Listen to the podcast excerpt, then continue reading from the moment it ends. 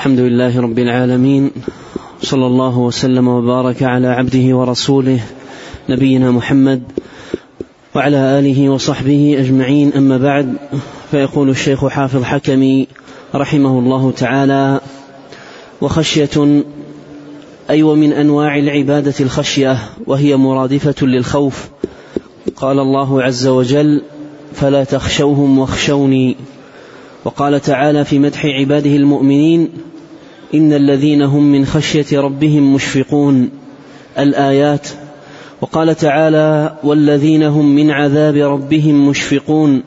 الايات وقال تعالى في شان كتابه العزيز وانذر به الذين يخافون ان يحشروا إلى ربهم ليس لهم من دونه ولي ولا شفيع. وقال تعالى طه ما انزلنا عليك القران لتشقى. إلا تذكرة لمن يخشى. وقال تعالى إنما تنذر من اتبع الذكر وخشي الرحمن بالغيب. الآية. وقال عز وجل الله نزل أحسن الحديث كتابا متشابها مثانية تقشعر منه جلود الذين يخشون ربهم ثم تلين جلودهم وقلوبهم إلى ذكر الله. الآية. وقال تعالى هذا ما توعدون لكل أواب حفيظ. من خشي الرحمن بالغيب وجاء بقلب منيب. الآيات. وقال تعالى في شأن الساعة إنما أنت منذر من يخشاها. وقال تعالى فذكر إن نفعت الذكرى سيذكر من يخشى. وغير ذلك من الآيات. وقال تعالى يا أيها الناس اتقوا رب يا أيها الناس اتقوا ربكم واخشوا يوما لا يجزي والد عن ولده ولا مولود هو جاز عن والده شيئا. الآية. بسم الله الرحمن الرحيم. الحمد لله رب العالمين. وأشهد أن لا إله إلا الله وحده لا شريك له وأشهد أن محمدا عبده ورسوله صلى الله وسلم عليه وعلى آله وأصحابه أجمعين. اللهم علمنا ما ينفعنا وانفعنا بما علمتنا وزدنا علما وأصلح لنا شأننا كله ولا تكلنا إلى أنفسنا طرفة عين. أما بعد قال المصنف رحمه الله تعالى وخشيه أي من أنواع العبادة. والمقام هنا سياق أنواع من العبادة.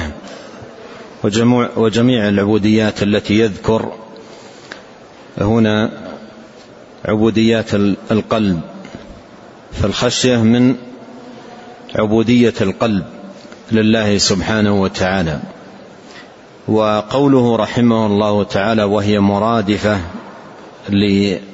للخوف سبق التنبيه أن هذه الألفاظ الخشية والوجل والخوف والرهبة. ألفاظ متقاربة وليست مترادفة. ألفاظ متقاربة وليست مترادفة. بينها تقارب في المعنى لكنها ليست مترادفة. وأيضا سبق عرفنا أن الخشية هي خوف مقرون بالعلم. خوف مقرون بالعلم. وقد مر معنا قول الله سبحانه وتعالى إنما يخشى الله من عباده العلماء. وجاء في الحديث وسيأتي أيضا عند المصنف رحمه الله تعالى ان اعلمكم بالله واخشاكم لله أنا. فالخشية خوف مقرون بالعلم مقرون بالعلم وهي ثمرة حسن المعرفة بالله سبحانه وتعالى وبأسمائه وعظمته وقوته وعزته وجبروته سبحانه وتعالى. فالعلم النافع الذي ينتفع به صاحبه يثمر خشية الله سبحانه وتعالى. ولهذا قال السلف رحمهم الله رأس العلم الخشية. رأس العلم الخشية أو رأس العلم خشية الله عز وجل. لأن لأن هذه ثمرة للعلم النافع وحسن المعرفة بالله سبحانه وتعالى. إنما يخشى الله من عباده العلماء أي به وبأسمائه وبعظمته وبجلاله وبأنه سبحانه وتعالى على كل شيء قدير. وأنه سبحانه وتعالى لا يعجزه شيء عز وجل. فأخشى الناس لله عز وجل أعلمهم به. أخشى الناس لله عز وجل أعلمهم بالله عز وجل. وساق رحمه الله تعالى آيات عديدة فيها هذه العبودية عبودية القلب. وما ما يكون في وما يكون فيه من خشية لله عز وجل أي ما يكون فيه من خوف آه، من الله عز وجل هو ثمرة علم هذا القلب بالله وأسمائه وصفاته وعظمته جل في علاه. نعم. قال رحمه الله تعالى وفي جامع الترمذي من حديث أبي هريرة رضي الله عنه قال قال رسول الله صلى الله عليه وسلم لا يلج النار رجل بكى من خشية الله تعالى حتى يعود اللبن في الضرع. وفيه عن أبي أمامة رضي الله عنه عن النبي صلى الله عليه وسلم قال ليس شيء أحب إلى الله من قطرتين وأثرين قطرة دموع من خشية الله قطرة دم تهراق في سبيل الله وأما الأثران فأثر في سبيل الله وأثر فريضة من فرائض الله تعالى. وقال حديث حسن وفي الصحيح إن أخشاكم وأتقاكم لله أنا الحديث وغير ذلك من الأحاديث. الآية الأخيرة التي ساق رحمه الله قول الله عز وجل يا أيها الناس اتقوا ربكم واخشوا يوما. ففيها كما أن الله سبحانه وتعالى يخشى جل في علاه فايضا يخشى عقابه وعذابه وما عده الله سبحانه وتعالى لمن عصاه من عقوبات وما أعد لهم من النار وما فيها من, من العذاب. فخشية عقوبة الله عز وجل هي من خشية الله. وخشية بطشه و وانتقامه سبحانه وتعالى ممن عصاه. ومثل هذا التقوى الله سبحانه وتعالى يتقى بالبعد عن مساخطه وأيضا يتقى عقابه. يتقى عقابه تتقى النار. قوا أنفسكم وأهليكم نارا واتقوا يوما فيتقى النار يتقى الوقوف بين يدي الله سبحانه وتعالى وتقوى عقاب الله عز وجل. هي من تقوى الله وخوف عقاب الله سبحانه وتعالى هو من خوف الله سبحانه وتعالى. وهذه الأحاديث التي ساق رحمه الله تعالى فيها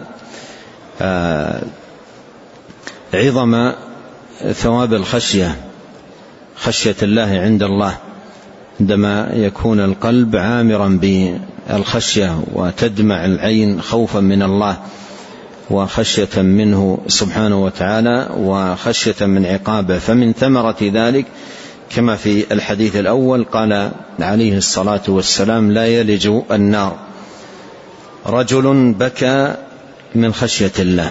لا يلج النار رجل بكى من خشية الله. فالبكاء من من خشية الله عز وجل هو كما تقدم ثمرة حسن المعرفة بالله عز وجل.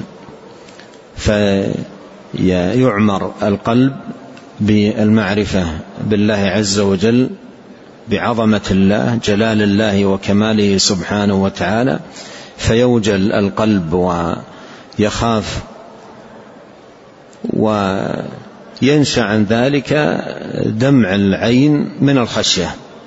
دمع العين من خشية الله سبحانه وتعالى. فمن ثمار وآثار ذلك الوقاية من النار. الوقاية من النار. ودمع العين ليس شيئا يصطنعه العبد وإنما هو ثمرة خشية قامت في قلبه. ثمرة خشية قامت في قلبه من الله سبحانه وتعالى. ثمرة خشية قامت في قلبه من الله سبحانه وتعالى. ولهذا قال لا يلج النار رجل بكى من خشية الله بكى من خشية الله. وفي الحديث الذي بعده قال ليس شيء أحب إلى الله من قطرتين وأثرين. والقطرتين قطرة دموع من خشية الله. في هذا محبة الله سبحانه وتعالى لمن يخشاه. محبة الله لمن يخشاه ويخافه ويوجل قلبه من خشية ربه سبحانه وتعالى وتدمع عينه من خشية الله عز وجل هذه القطرة قطرة الدمع من خشية الله سبحانه وتعالى حبيبة إلى الله عز وجل حتى إن نبينا صلى الله عليه وسلم قال في هذا الحديث ليس شيء أحب إلى الله من قطرتين قطرة آه، دموع من خشية الله وقطرة دم تهراق في سبيل الله. وقطرة دم تهراق في سبيل الله. في الدمع ذكره بالجمع والدم ذكره بالإفراد ذكره بالإفراد. وفي هذا عظم الثواب ولو كان قطرة واحدة من الدم. تهراق في سبيل الله سبحانه وتعالى فهي حبيبة إلى الله سبحانه وتعالى حبيبة إلى الله عز وجل. والدمع ذكره بالجمع لأنه ثمرة الخشية. والخشية ليست ثمرتها قطرة قطرة واحدة. ليس ثمرتها قطرة واحدة من من دم بل هي دموع. بل هي دموع تثمرها الخشية خشية الله سبحانه وتعالى. قال قطرة دموع من خشية الله. قال وأما الأثران فأثر في سبيل الله وأثر فريضة من فرائض الله سبحانه وتعالى. الأثر ما يعقب الشيء. ما, ما يعقب الشيء فيبقى أثرا له في هذا حب الله سبحانه وتعالى لمن مشى في سبيله مجاهدا لإعلاء كلمته سبحانه وتعالى وحب الله سبحانه وتعالى لمن مشى في أداء فرائضه في أداء فرائضه. وهذا الحديث فيه شاهد لقول لقول الله سبحانه وتعالى في الحديث القدسي وما تقرب إلي عبدي بشيء أحب أحب إلي مما افترضته عليه مما افترضته عليه. فأحب المشي إلى الله عز وجل المشي في الفريضة. أحب المشي إلى الله سبحانه وتعالى مشي العبد إلى الفريضة. وأعظم الفرائض الصلاة. أعظم الفرائض الصلاة. ولهذا ما أعظم شأن المشي إلى الصلاة أدائها فريضة في بيوت الله سبحانه وتعالى كما أمر الله سبحانه وتعالى. فهذا المشي إلى الصلاة من أحب العمل من أحب العمل أو من أحب المشي إلى الله سبحانه وتعالى. لأنه مشي في فريضة بل مشي في أعظم فرائض الله سبحانه وتعالى على عباده. وقول نبينا عليه الصلاة والسلام إن أخشاكم وأتقاكم لله أنا إن أخشاكم لله وأتقاكم لله أنا وجاء أيضا إن أعلمكم بالله وأخشاكم لله أنا فيه أن الخشية ثمرة العلم وحسن التقوى تقوى الله عز وجل الناشئ عن حسن المعرفة به جل في علاه. نعم. قال رحمه الله تعالى إنابة أي ومن أنواع العبادة الإنابة وهي التوبة النصوح والرجوع إلى الله تعالى. قال الله عز وجل وأنيبوا إلى ربكم وأسلموا له. وقال تعالى في ذكر شعيب وما توفيقي إلا بالله عليه توكلت وإليه أنيب. وقال تعالى وما اختلفتم فيه من شيء فحكمه إلى الله ذلكم الله ربي عليه توكلت وإليه أنيب. وقال تعالى عن إبراهيم والذين معه ربنا عليك توكلنا وإليك أنبنا وإليك المصير. قال تعالى في شأن عباده المؤمنين والذين اجتنبوا الطاغوت أن يعبدوها وأنابوا إلى الله لهم البشرى فبشر عباد. وقال عن عبده داود عليه السلام فاستغفر ربه وخر راكعا وأناب. وفي ذلك آيات كثيرة سنذكر إن شاء الله ما تيسر منها في بابه. من أنواع العبادة الإنابة وفيها آيات كثيرة جدا ذكر المصنف رحمه الله تعالى بعضها. والإنابة رجوع إلى الله عز وجل. الإنابة رجوع إلى الله عز وجل بالبعد عما نهى عنه والإقبال على ما أمر به عز وجل. فالإنابة رجوع إلى الله. والعاصي شارد وهارب والمنيب مقبل. المنيب مقبل على الله سبحانه وتعالى. أنيبوا إلى ربكم أي أقبلوا. أقبلوا على الله طاعة وذلا وخضوعا وانكسارا بين يدي الله سبحانه وتعالى. فالإنابة رجوع. رجوع إلى الله خوفا من عقابه وبطشه سبحانه وتعالى. ومن خاف الله عز وجل فر إليه وأناب إليه. وأناب إليه أي رجع إليه سبحانه وتعالى.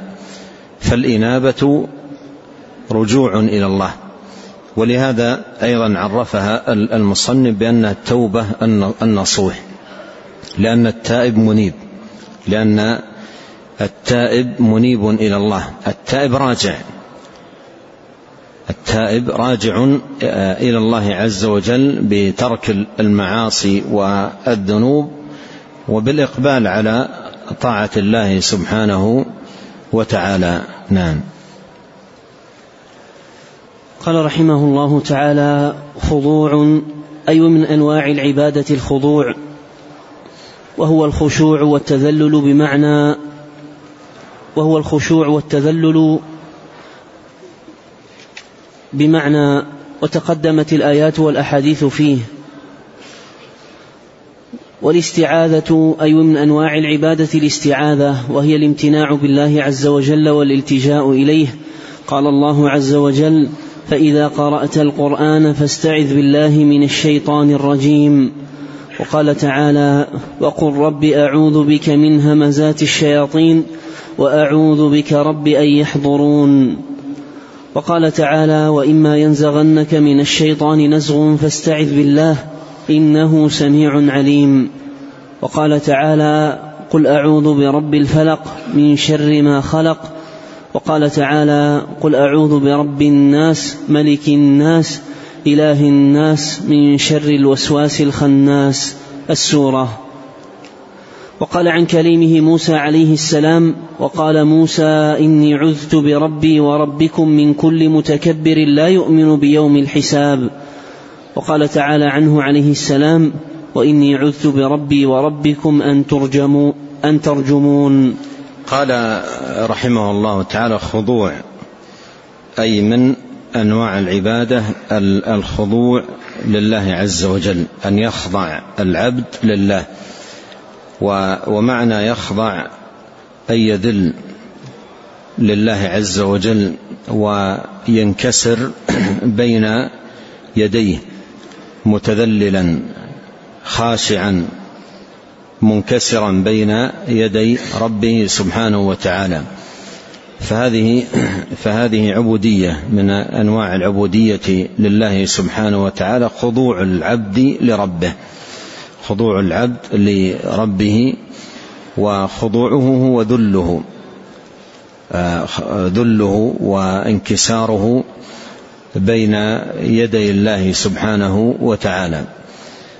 ومن أنواع العبادة الاستعاذة ومن أنواع العبادة الاستعاذة والاستعاذة طلب العود.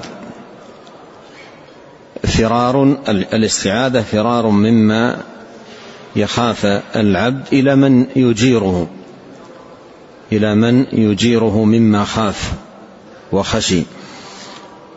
فالاستعاذة لجوء إلى الله عز وجل بطلب الخلاص من المخوف. من المخوف.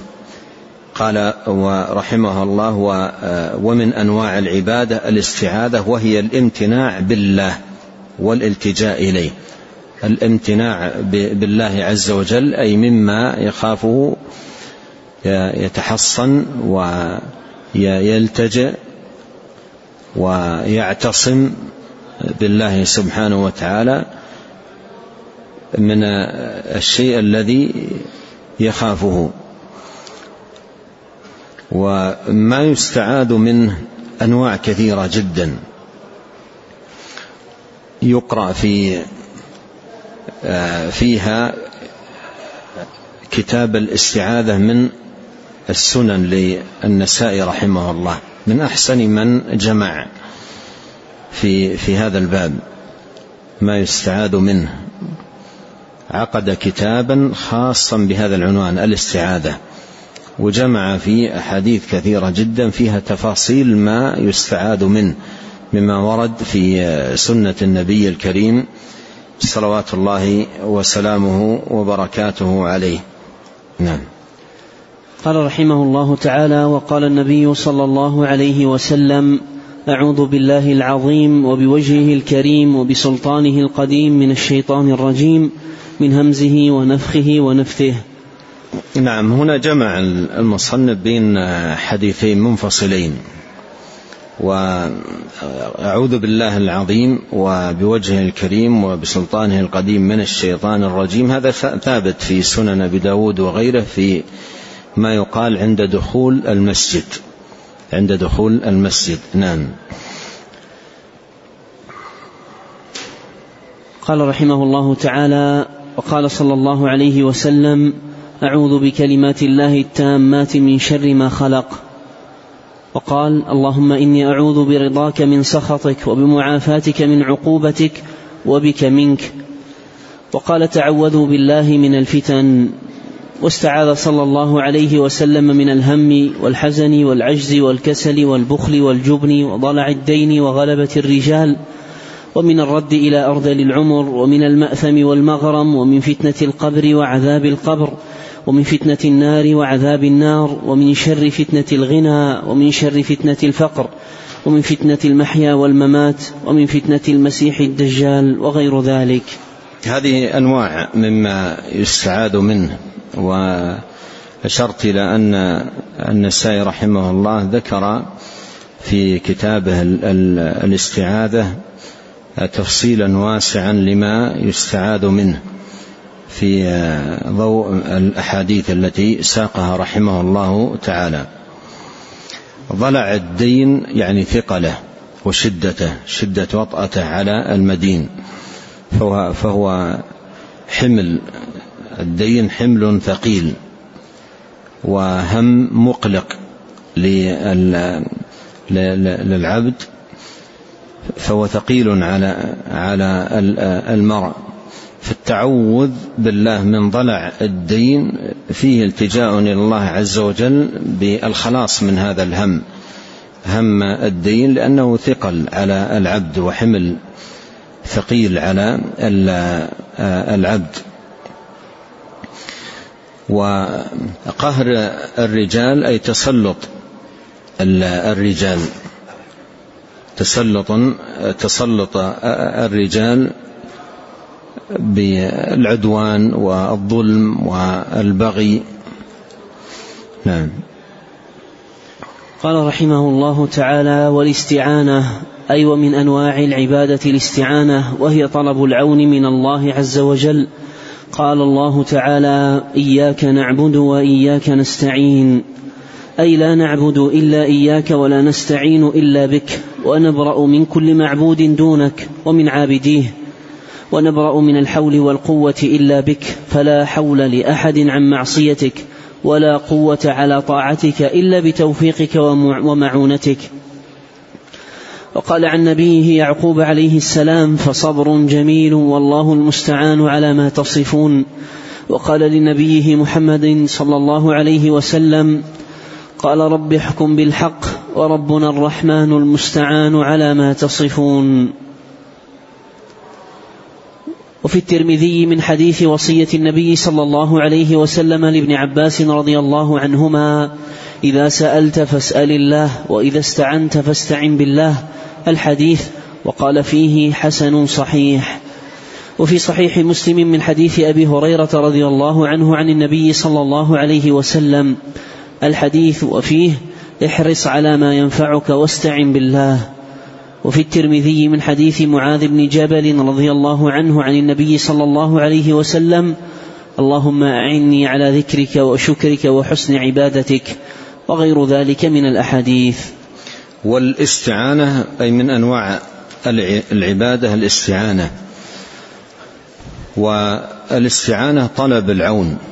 والسين في الاستعانة الاستعاذة الاستغفار سين الطلب.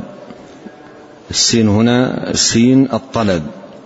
الاستعانة هي طلب العون. الاستعانة بالله هي طلب العون من الله عز وجل. والعبد فقير إلى ربه من كل وجه. لا غنى له عن ربه طرفة عين. فلا حول للعبد ولا قوة إلا بالله. ولهذا فإن كلمة لا حول ولا قوة إلا بالله وقد أوردها هنا رحمه الله هي كلمة استعانة. لا حول ولا قوة إلا بالله هي كلمة استعانة كلمة يقولها العبد طالبا العون من الله متبرئا فيها من حول نفسه وقوتها. لا حول ولا قوة. إلا بالله.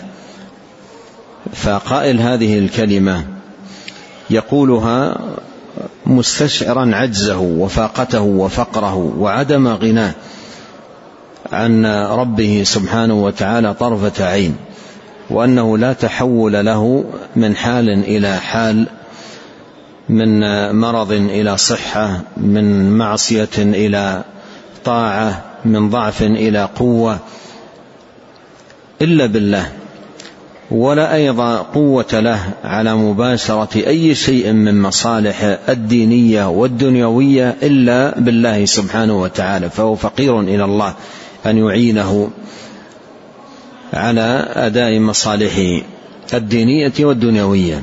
ولهذا شرع لنا أن نقول إذا قال المؤذن حي على الصلاة حي على الفلاح أن نقول لا حول ولا قوة إلا بالله أي أعنا يا الله. على ذلك. وشرع لنا في كل مرة نخرج فيها من البيت أن نقول بسم الله توكلنا على الله لا حول ولا قوة إلا بالله. في أي مصلحة دينية أو دنيوية يخرج المرء من بيته يخرج مستعينا بالله. لا حول ولا قوة إلا بالله. فهذه الكلمة كلمة استعانة طلب عون من الله عز وجل. والعبد ضعيف فقير. آه، إلى ربه. لا غنى له عن ربه سبحانه وتعالى. وفي وصية النبي عليه الصلاة والسلام لمعاذ قال لا تدعن دبر كل صلاة أن تقول آه، اللهم أعني على ذكرك وشكرك وحسن عبادتك. أعني أي أمدني يا الله بالعون. أمدني بالعون آه، لأذكرك وأشكرك وأحسن في عبادتك. إذ لا حول ولا قوة للعبد إلا بالله ولا قدرة له على أداء هذه الأعمال إلا إذا عانه الله سبحانه وتعالى. فمن أعظم العبودية لله سبحانه وتعالى الاستعانة. ويأتي في نصوص كثيرة الجمع بينه وبين العبادة. مثل فاعبد وتوكل عليه ومثل إياك نعبد وإياك نستعين. ولهذا نظائر كثيرة يجمع بينهما. والعبادة هي الغاية والاستعانة هي الوسيلة. العبادة هي الغاية. والاستعانة هي الوسيلة وهي في في في في ذاتها أيضا عبادة لله سبحانه وتعالى.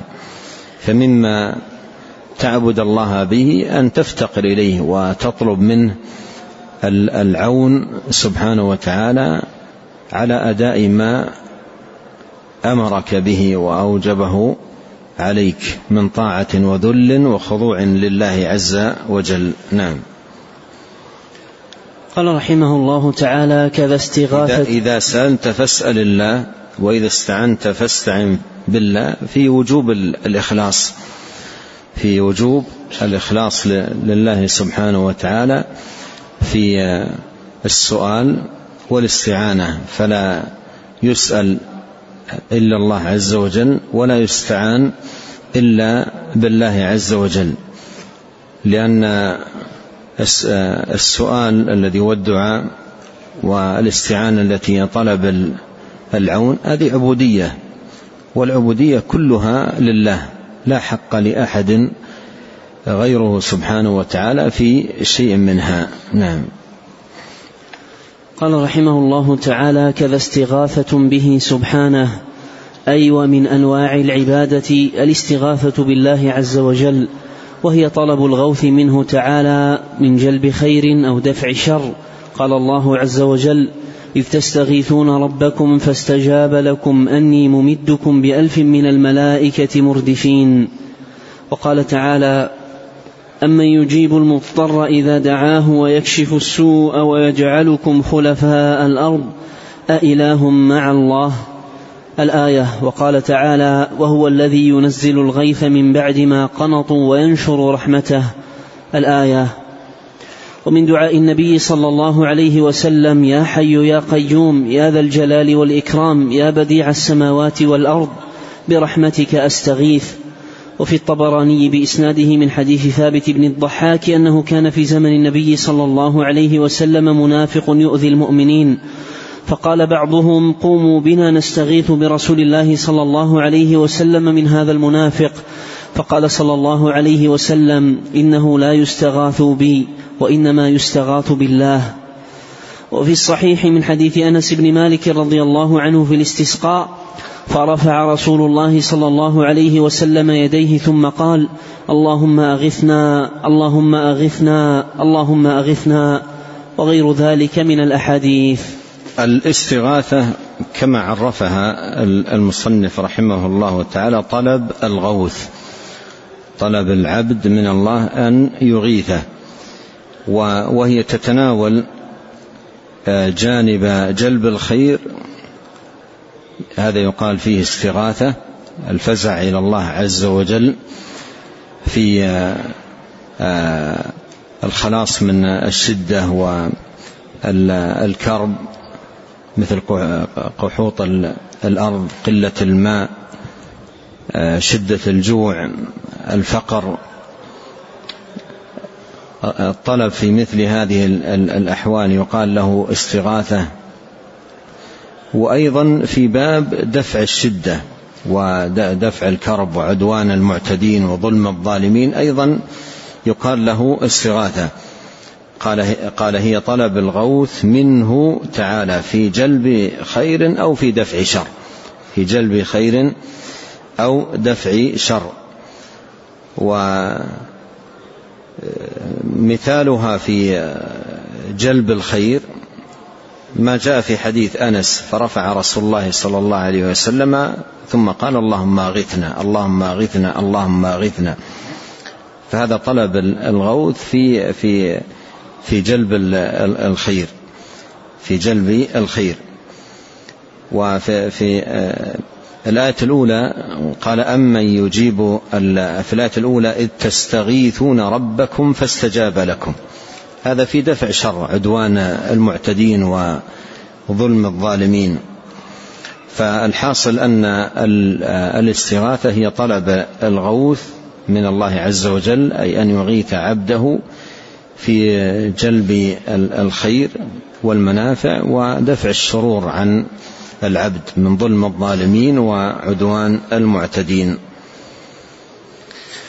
ونسأل الله الكريم رب العرش العظيم أن ينفعنا أجمعين بما علمنا وأن يزيدنا علما وتوفيقا وأن يصلح لنا شأننا كله وألا يكلنا إلى أنفسنا طرفة عين. اللهم اقسم لنا من خشيتك ما يحول بيننا وبين معاصيك ومن طاعتك ما تبلغنا به جنتك ومن اليقين ما تهون به علينا مصائب الدنيا. اللهم متعنا بأسماعنا وأبصارنا وقوتنا ما أحييتنا واجعله الوارث منا واجعل ثأرنا على من ظلمنا وانصرنا على من عادانا.